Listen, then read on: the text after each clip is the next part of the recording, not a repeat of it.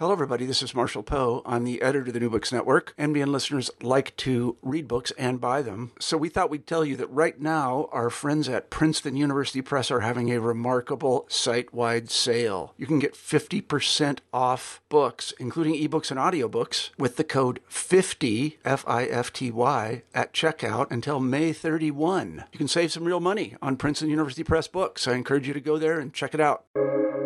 Welcome to the New Books Network. Hello, everyone. Welcome back to New Books Network. I'm Mr. Longcomer, the host of this channel. And today I'm here again with Dr. Pankaj Jain to talk about his second book. This is a continuation of the first podcast that we had together with his first book. Now, today we are talking about his second book. And the second book is titled Science and Social Religious Revolution in India. And I think this is also another fascinating book because it moves from the environment studies, the environmental aspect of Dharma to the very scientific aspect of it. So I think the shift itself is something which is very interesting. And also at the same time, the very ethnographic aspect of the work makes it valuable in that sense. So let's just go and dig into the contents of the book itself. And I think I'm sure the listeners will be very interested and also learn a lot from this discussion itself. So let me go straight to the author himself. And I know that Dr. Pankaj Jain have introduced himself previously, but I think for the listeners who are chipping in now, can you give a brief or short introduction about yourself? Yeah. Thank you for inviting me again. It's a pleasure to discuss my second book. We already discussed my first book a few weeks back. My name is Pankaj Jain. I'm the head of the Department of Humanities and Languages at Flame University in Pune, India. I'm also the chair of the India Center, also at Flame University, Pune. Before here, I was in the US for over a decade in Dallas area, and my PhD is from Iowa and master's from Columbia, all in the US. My specialty is Indian cultural traditions and their environmental ethics, environmental issues in India, and all of those are part of my research. I also work on Indian films and Indian classical music and a little bit of course, Jain studies and India studies also, Indology also. But my most favorite or most preferred topic is again, these days, environmental issues of India, climate change and so on. So we already discussed my first book in our first earlier conversation, Dharma and Ecology of Hindu Communities, Sustenance and Sustainability. In that book, we discussed the three major communities of Western central part of India, the Swadhyaya community, the Swadhyaya Parivar, the Bishnoi community, and the Bheel tribal communities in the border regions of Rajasthan, Madhya Pradesh, and Gujarat. For my second book, I applied for Fulbright Fellowship that is given by the Department of State, one of the most prestigious fellowships in the fields of humanities and social sciences. I was very fortunate, privileged to receive that funding, that grant in 2012. And so in June 2012, I found myself suddenly transported from Texas to Uttarakhand, to Dehradun, and almost every district of Uttarakhand. I traveled across Uttarakhand.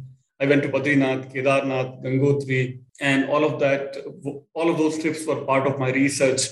My research partner was an NGO called HESCO, Himalayan Environmental Studies and Conservation Organization, HESCO. So HESCO and HESCO's staff, HESCO's director, founder, Dr. Anil Joshi, they hosted me in Dehradun, where they have a large ashram there on the outskirts of Dehradun. Dehradun is the capital of Uttarakhand, the Himalayan state of India.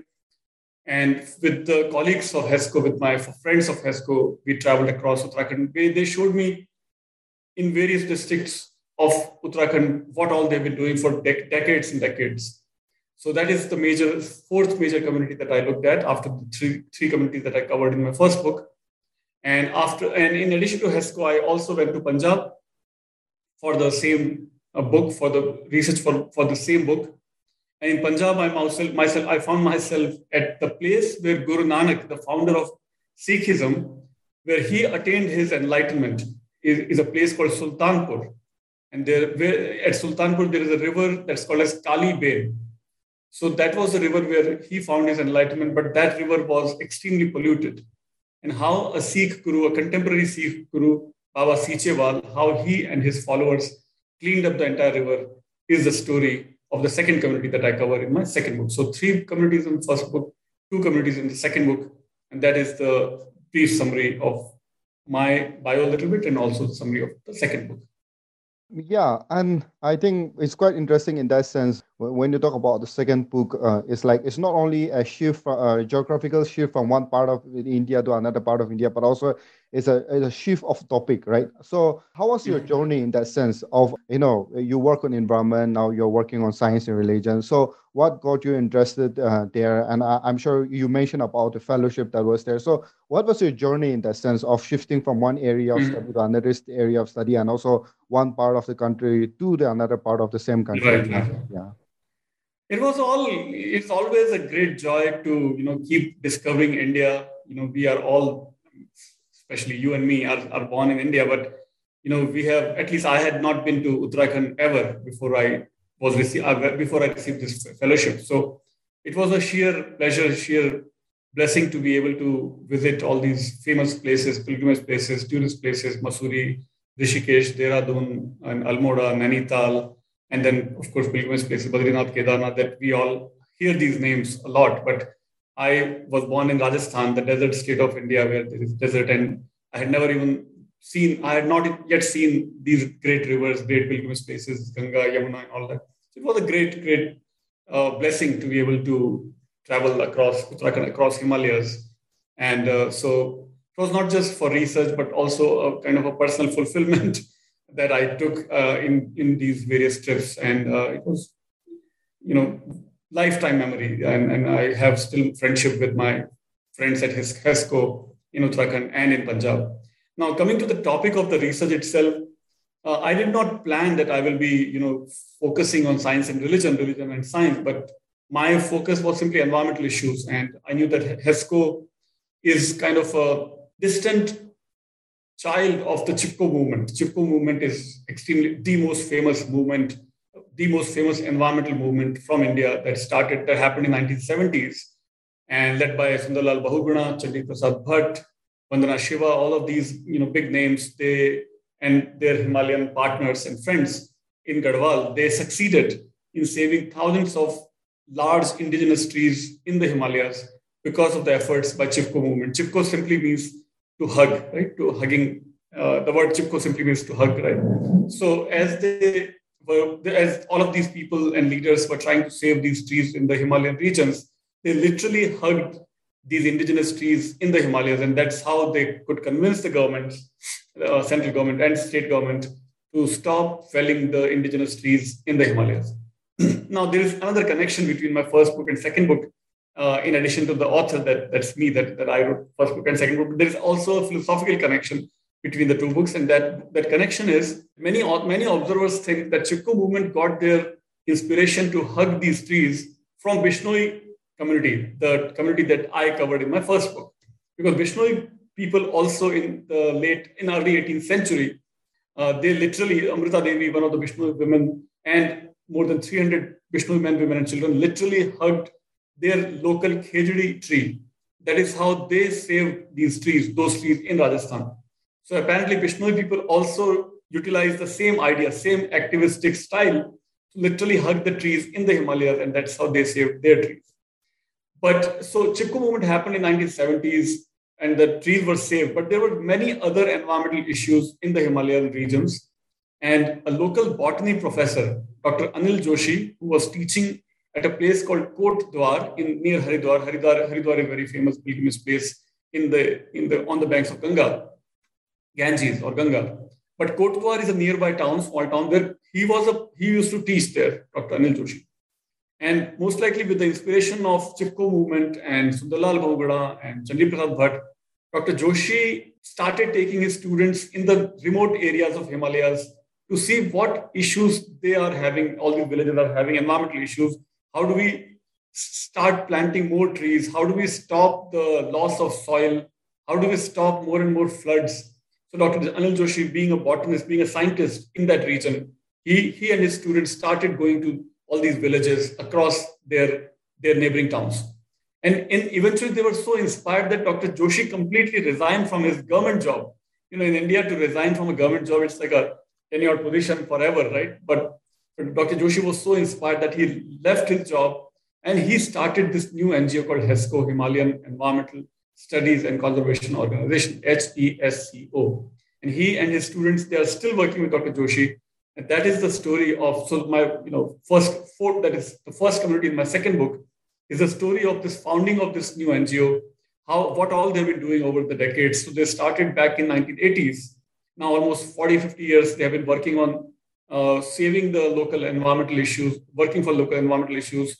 So many issues, many projects they have taken. Government of India has also helped them, funded them. They keep giving them grants from Department of Science and Technology, from Bhabha Atomic Research Center in Mumbai, BARC. So they have combined many, even nuclear technologies, to save the Himalayan environmental resources, farming issues, water issues, traditional farming they have revived, and then local produced fruits and vegetables that were growing in Himalayas were getting wasted because there was no proper way to connect the farmers with the markets. So HESCO became a bridge between the markets and the local farmers. So many things they had. They also worked for the local pilgrimage sites, such as the names that I mentioned, Badrinath, Kedarnath, Gangotri, Yamuna. How do we help the local farmers? How do we connect their produce with these large pilgrimage centers where millions of Hindus visit all these places for they've been visiting these places, pilgrimage sites, temples for millennia. But local people were not getting the benefit of all these tourists and pilgrims that were coming from all over India. So how do we connect the local economies, local farmers with these pilgrimage centers? So all of these many things they've been doing for decades. That is all I covered in my research.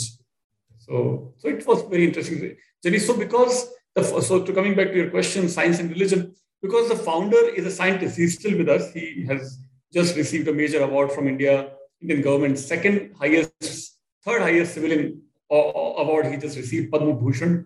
So he's very energetic still, and he's still working for the environment of the Himalayan regions because he's a scientist, he's a botanist.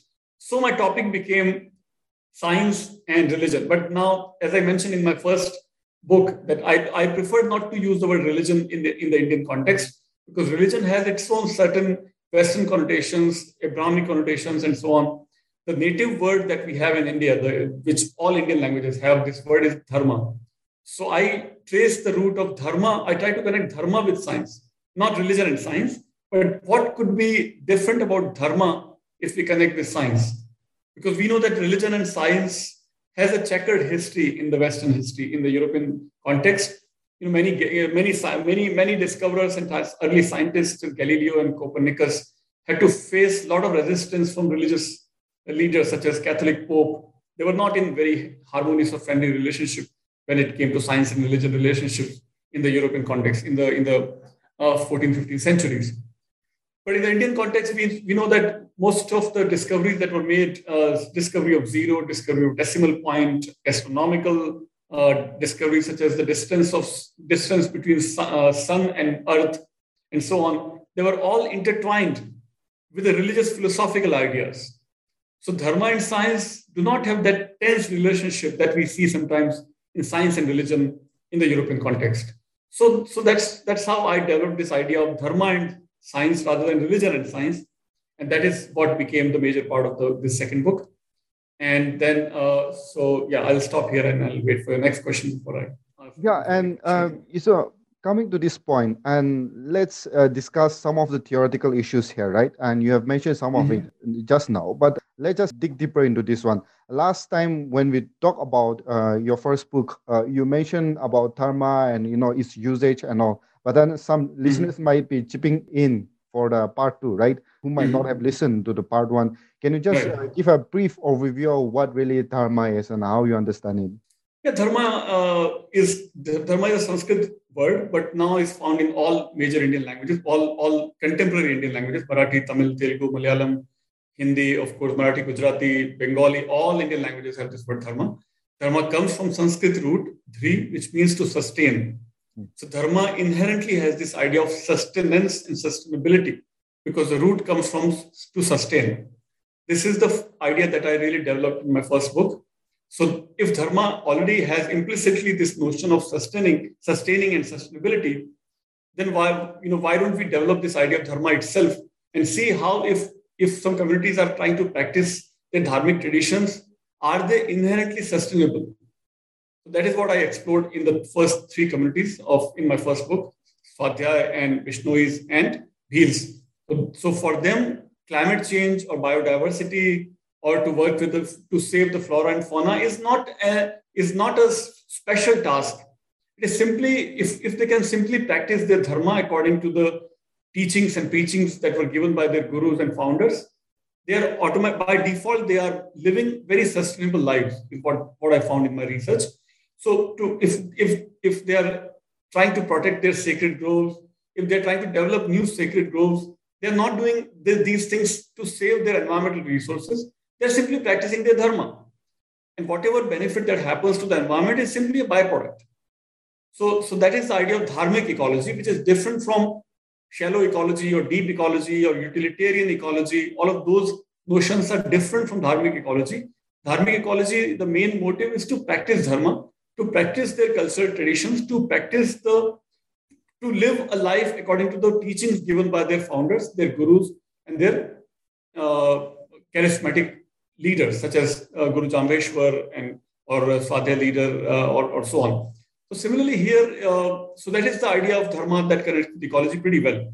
Now, in the idea of dharma and science in the second book is also very interesting because the scientist, Dr. Anil Joshi, although he is a scientist, but he's also a very deeply dharmic person.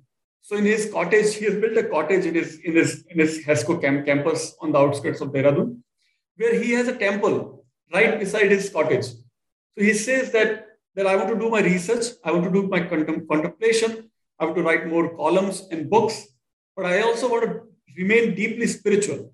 So he says, Chinta, Chitta, and Chaitanya, the three words that he uses. Chinta means concern for the environment, concern for the society, right?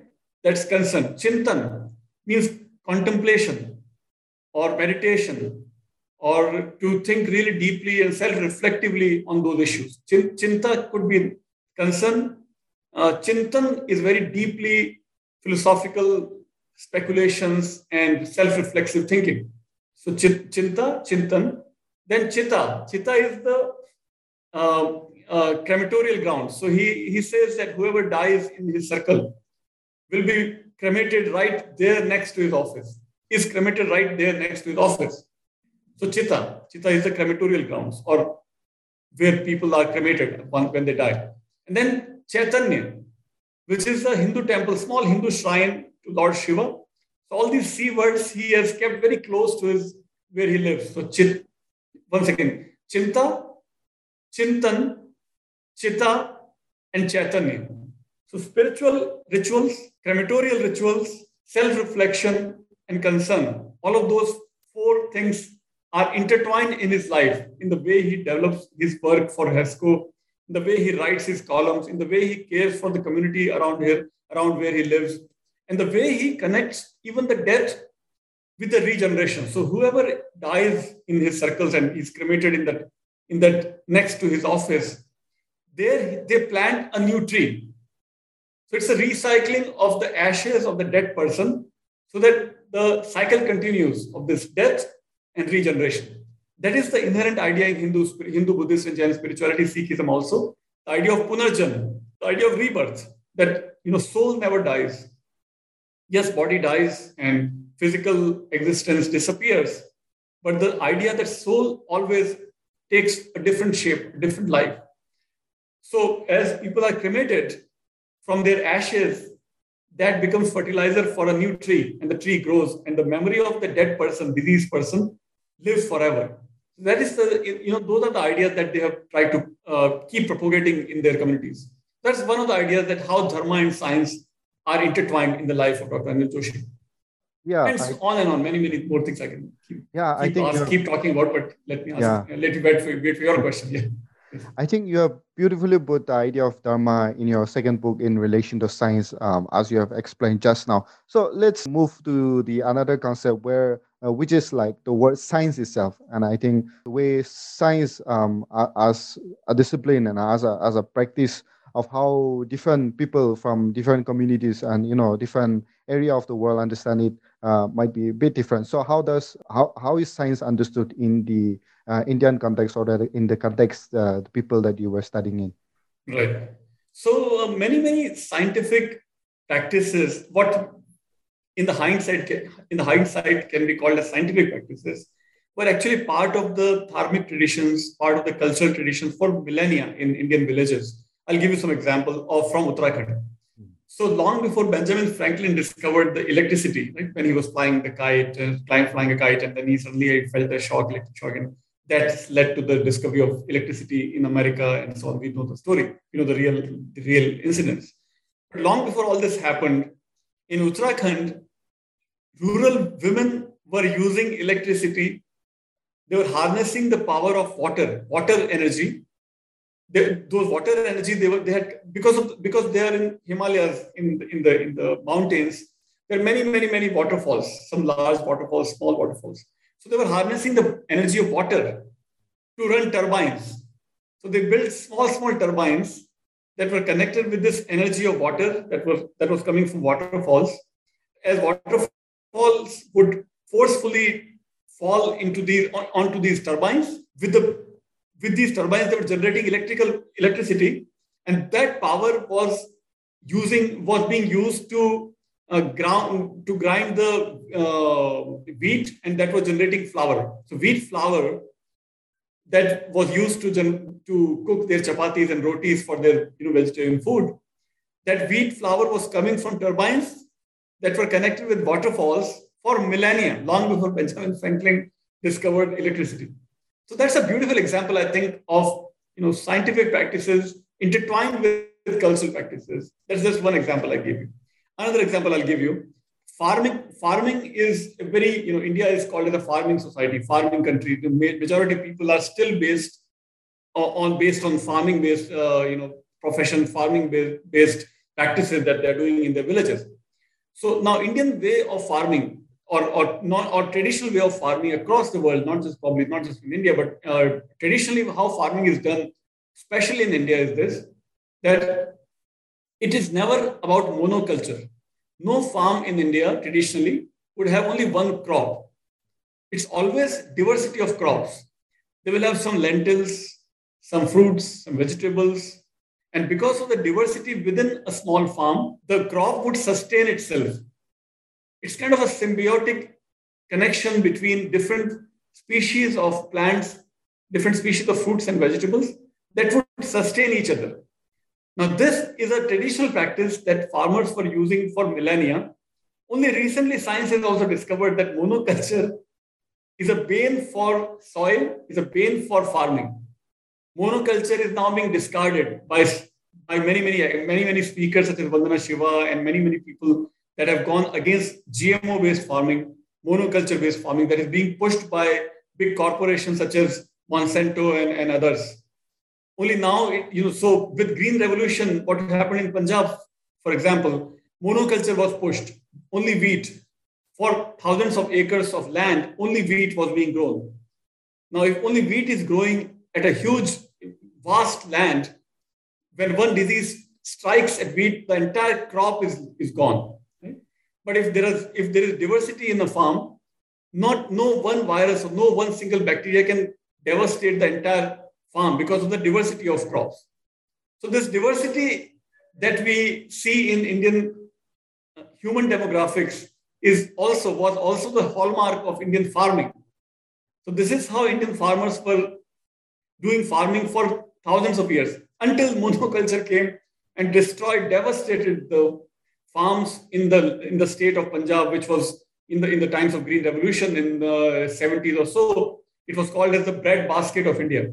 But today, if you go to Punjab, the entire land is completely poisoned. And now there is a cancer train from Punjab to Rajasthan because thousands of people are sick of cancer because the soil is so polluted, so poisoned that people, even if they are getting groundwater from soil, that water is completely contaminated. And because of those contaminations, cancer has spread like anything in many villages of Punjab. So that is what has happened because of the Green Revolution in the Punjab.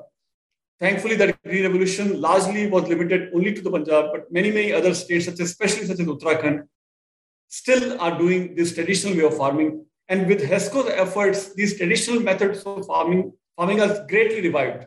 So they worked with local scientists, and Dr. Joshi himself being a botanist, they came up with different species of wheat and other crops that could help regenerate the soil in the Himalayan regions.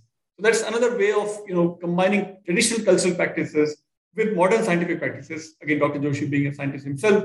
So that is how he revived the traditional farming practices in Uttarakhand. And again, many, many more things I can keep talking, but I'll wait for the next session. Yeah, and I think that's quite well explained in that sense of how the idea of science has been understood in the Indian context. Now, you have also mentioned about the dichotomy between science and religion, where in the Western world, there's this dichotomy and then there's always a tension between science and religion. But in Indian context, the situation is a bit different. So how is the situation different in terms of trying to understand science and religion in the Indian context, and how is it different from the Western context as such? Yeah. Yeah, so like I was explaining already, I gave some examples, right? That farming practices, the idea of combining spirituality and with scientific thinking that happens around where he lives, right? And I will give you one more example. So in India, water is a huge deal. So now what they did, HESCO people, what they have done is they have taken help from nuclear scientists to connect the local, the water that is at the lower altitudes, to connect that water at the lower altitudes with the source of water that is at the higher altitude. So how do we connect the higher altitude source with the local bodies? So they compare the nuclear isotopes of water at these two places, at higher altitudes and lower altitudes. So this is again a great example of using latest scientific research, latest nuclear-based, radioactivity-based latest scientific tools to connect with traditional water sources. Because again, modern science, so-called modern science, came up with big dams, right? Wherever there are big dams now in India, Bhakra-Nangal Dam and Hirakund Dam and Nagarjuna Sagar Dam and many, many more huge, large dams that were all thrust upon India with the modern science, right? But now we know that even in the US, such large dams are being decommissioned because people have realized that large dams could be extremely dangerous. If an earthquake strikes at a large dam, the whole local population will be devastated, right? It will be a huge flood.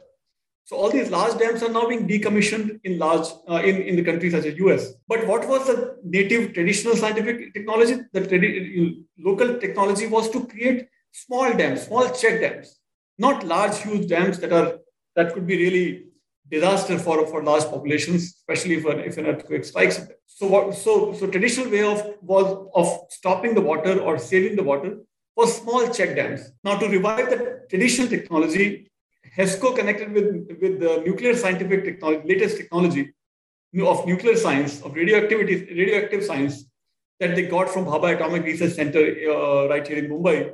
So they got the technology, helped the local farmers, local population in Himalayan villages. And now they are able to save these water sources instead of going for large, huge dams, which can only bring big disaster to a country, to a place such as Uttarakhand, because Uttarakhand is at high altitude. And if the Teri Dam, for example, if that breaks apart, God forbid, because of some kind of an earthquake, the danger is that the entire population, 300 million people of Uttar Pradesh, could be completely flooded, could be completely washed off. So that is why, the need of the hour is to reject the so-called modern science and modern technology and connect people with traditional technologies that can help the farmers in a better way, in a more sustainable way. So these are some of the examples that how traditional technologies, traditional scientific ideas work pretty well, much better than the so-called modern science or science that comes from the Western ideas of big dams or big industries or so on. Yeah. Let's move into the aspect of your ethnographic research among the works done by HESCO. And I think it's now, you have been talking about HESCO and the works that they do, but I think now it's a proper time to really dig into HASCO. Okay, what is this really about, and what do they really do in that sense? And you know, how did it started? And you know, how is it going about and all? I think that information will be really helpful. Yeah. Right. So I already mentioned many of the projects that HASCO has done. Not one project that I have not yet mentioned is their work with women.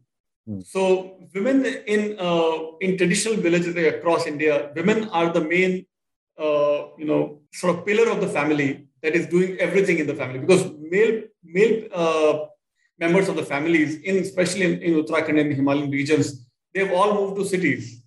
So what are left behind are the women in the families. So women collect fodder for their animals. Women collect the food for the children. Women do the farming also in Uttarakhand. So, and women also collect the produce that comes out of the farming. So because women were doing everything, so there was a need to organize women, to train women to take care of their produce better, because if they don't take care of the produce better, the produce was all getting wasted. So what HESCO did is to organize women, to train women, and to convert the produce, raw materials, into such a way, so for example, if there are a lot of fruits that are being produced, that are being grown in Himalayan farms, so convert those fruits and vegetables into pickles, into jams, and into cans and bottles. Those bottles and cans can then be sold to cities. If you don't convert these fruits and vegetables into sellable cans and bottles, all the fruits and vegetables were getting wasted. So HESCO trained them to convert all these produce pretty quickly into a product that can preserve for months, that will not be wasted, and that can also bring some profits to the local farmers itself, without the middleman, without any intermediary. So that's one of the major ways HESCO reorganized, retrained these women. Other thing that I alluded in the beginning, I'll now say a few more things about that. So these Uttarakhand and largely entire India really a lot of pilgrimage space, a lot of temples. Right? So what they did is, so all the pilgrims that were visiting these temples, they were getting some sacred food from these temples as a blessing from different deities, different Hindu deities. So what HESCO did is, instead of giving them some pieces of sugar or sweetmeat, as they're called, why not convert these produce that are being grown right there in Uttarakhand farms, convert those produce into some kind of a sweet or some kind of a candies or so on that can be given to the pilgrims. So farmers are getting benefit from the pilgrims that are coming to these hundreds of Hindu temples across Uttarakhand. So that was another way to organize the local farmers, local women, local people with the local pilgrimage places such as Vaishno Devi in Himachal Pradesh, in Jammu and Kashmir, and then also in Himachal Pradesh they have done this work. Also, of course, in Uttarakhand. So almost all the entire Himalayan regions, they have spread their wings, and HESCO has trained local people in the thousands across Himalayas. So now, wherever HESCO people have reached out, there you can find some water turbine that is used to generate electricity to grind their wheat into wheat flour. You will find them making all these pickles and jams to take care of their produce and get the profit directly. And many of these traditional farming ideas, saving water using nuclear isotopes technology that I alluded to in the beginning. All of these projects HESCO has led across Himalayan regions that has really benefited local economy and local ecology across Himalayas. So ecology and economy need not be enemies. By taking care of ecologies better, ecological resources better, you can also take care of the local economies better. That is the idea that HESCO has worked for decades and decades. That is what has helped local people tremendously. So that is what I found. So when I traveled across Himalayan Uttarakhand villages and districts, I met all these many farmers, many of the local people, local women, and so that is how I learned, and that is what became my ethnography in the book, in the second book. Yeah, and I think the works that HESCO does is very interesting in that sense of combining science and environmental concern and economy in that sense. And the major concern is all about helping people, and not only helping people to grow, to sustain, but also to look after the environment. So I think this is something which is very commendable in itself. The work, the project itself is very commendable. Now, coming to the last aspect of the book and the project itself is about the river, Kali Bein. Yes. I hear arguments about, you know, Hindu rituals being polluting the rivers and all of those things. But I think this is another scenario of where certain river that you have talked about has been clean and become better because of a certain view about Dharma and the science itself. Mm-hmm. So I think this is an interesting aspect of how Dharma and the scientific aspect could go hand in hand. So can you please elaborate on this one? Yes. So, this is actually connecting Sikhism with environment. So, like I said in the beginning, Baba Seechewal is a Sikh guru. Now, Sikhism itself is a new religion that started when Hinduism and Islam came together. Sikhism's founder, Guru Nanak, took some ideas from Hinduism, some ideas from Islam, and that became a new guru, the fifth youngest religion of the world, fifth largest and youngest religion of the world, as that's how they say Sikhism is. So, Sikhism mostly is in Punjab, but also in Canada, especially in Vancouver area, in Canada, in England, in UK, so all of these regions, in the US also. So Sikhs are known for their hard work, and you can see across India, wherever Sikhs are, they're always working hard, whatever profession they choose. So Baba Seechewal was very disappointed when he saw that Kali Bein, the river that must be most sacred for Sikhs, because their founder Guru Nanak attained his enlightenment inside that river. So when Guru Nanak was alive, about 500 years from now, there were a lot of tension between Hindus and Muslims. So disappointed with this tension, he took a samadhi. He took a meditation. He started doing meditation inside the river. And as he came out of the meditation, he said, "There is no Hindu. There is no Islam. There is no Hindu. There is no Muslim. There is only one ultimate truth. That is the Omkar." So based on that idea of Ek Omkar, the divinity is one, final transcendental truth is one. Based on that idea, he founded a new religion, which became later on Sikhism. Sikhism literally simply means Sikh means disciple or a spiritual student. So all the people of this new wisdom are called as Sikhs. So they have 10 gurus, and Guru Nanak was the first guru founder. He was the founder. So the guru, where he found his enlightenment, his truth, how can that river remain so polluted and so dirty? That was the concern that Baba Seechewal had. So he could not stop himself, and he literally jumped inside that river and started cleaning the river by his own hands, Baba Seechewal.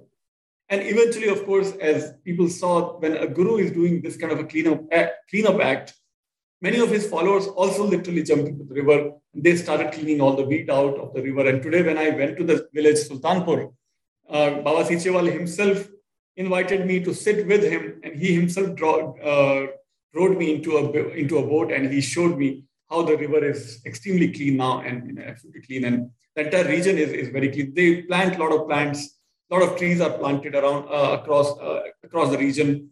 That region, wherever Baba Seechewal is, and his followers are, that region is extremely clean and green. And that is the story that I weave into my second community in this second book. Yeah. And I think the story about the river and all the works done by HESCO is something which is very, really interesting. And coming to another aspect of it is where the people, the community, see a connection between themselves and the environment. I work on animism, and in animism, there is a certain sense of connection between the humans and the nature around them. And I think this is an idea which people might say that it's a very archaic idea, you know, of our forefathers and all. But then I think this is an idea which has becoming prominent nowadays through scientific studies and, you know, through the development in research work and all that, you know, the sense that you have a connection with the environment, and that every aspect of the reality is related in that sense is becoming more and more prominent, right, through research works and all of those aspects. So you also, in your concluding aspect of your work, you have also talked about this relational aspect to the environment itself. And I think I believe this is something which can really contribute to the scientific aspect of research, but also at the same time concern for the environment, and as you talk about the economy and all of those aspects. So do you have anything to further add on this aspect? Yeah, one more thing I will add. A few years back in New Zealand, some of the indigenous people made sure that river is accorded the same rights as humans. So because river is now also accorded the same right, river could be saved from further destruction from polluting forces and industrial forces in New Zealand. And following New Zealand and also following HESCO's efforts and Dr. Anil Joshi's columns and so on, in Uttarakhand, Ganga and Yamuna, the two rivers, are also given the same rights as humans have. So rivers are also treated like human beings in Uttarakhand because of the efforts by Dr. Anil Joshi and other environmental leaders in Uttarakhand. Other major effort that Dr. Anil Joshi has led is what is called as what he calls as gross natural product or gross environmental product, not just GDP, not just gross domestic product. He says that every year, every country must also count its forests, its lakes, its ponds, its mountains, because those are also part of the national national wealth in a way. If we are not counting those real wealth of the nation, and if we are only counting what we produce in industries or what we produce in farms, we are not really counting our resources properly. So he says GDP should be replaced with GNP, gross nature's product or gross environmental product. That would be the real study of a country's resources. That is another of his major efforts. And thanks to his efforts, Uttarakhand, his state government, has also accepted that idea. So Uttarakhand now counts for GNP or GEP, gross environmental product, not just gross domestic product. If all countries take that effort, that as the index of their progress, I think we can really keep an eye on all countries' real wealth, real forests and mountains and lakes and water bodies and so on. Those are not counted properly, and those are currently they are being siloed away in a totally different department. And the governments focus only on the economic progress or GDP. But that's a very skewed way of measuring a country's progress, because we are ignoring the real wealth. So that's another one of the major initiatives by Dr. Anil Joshi at HESCO, and many, many more. He does so many other things.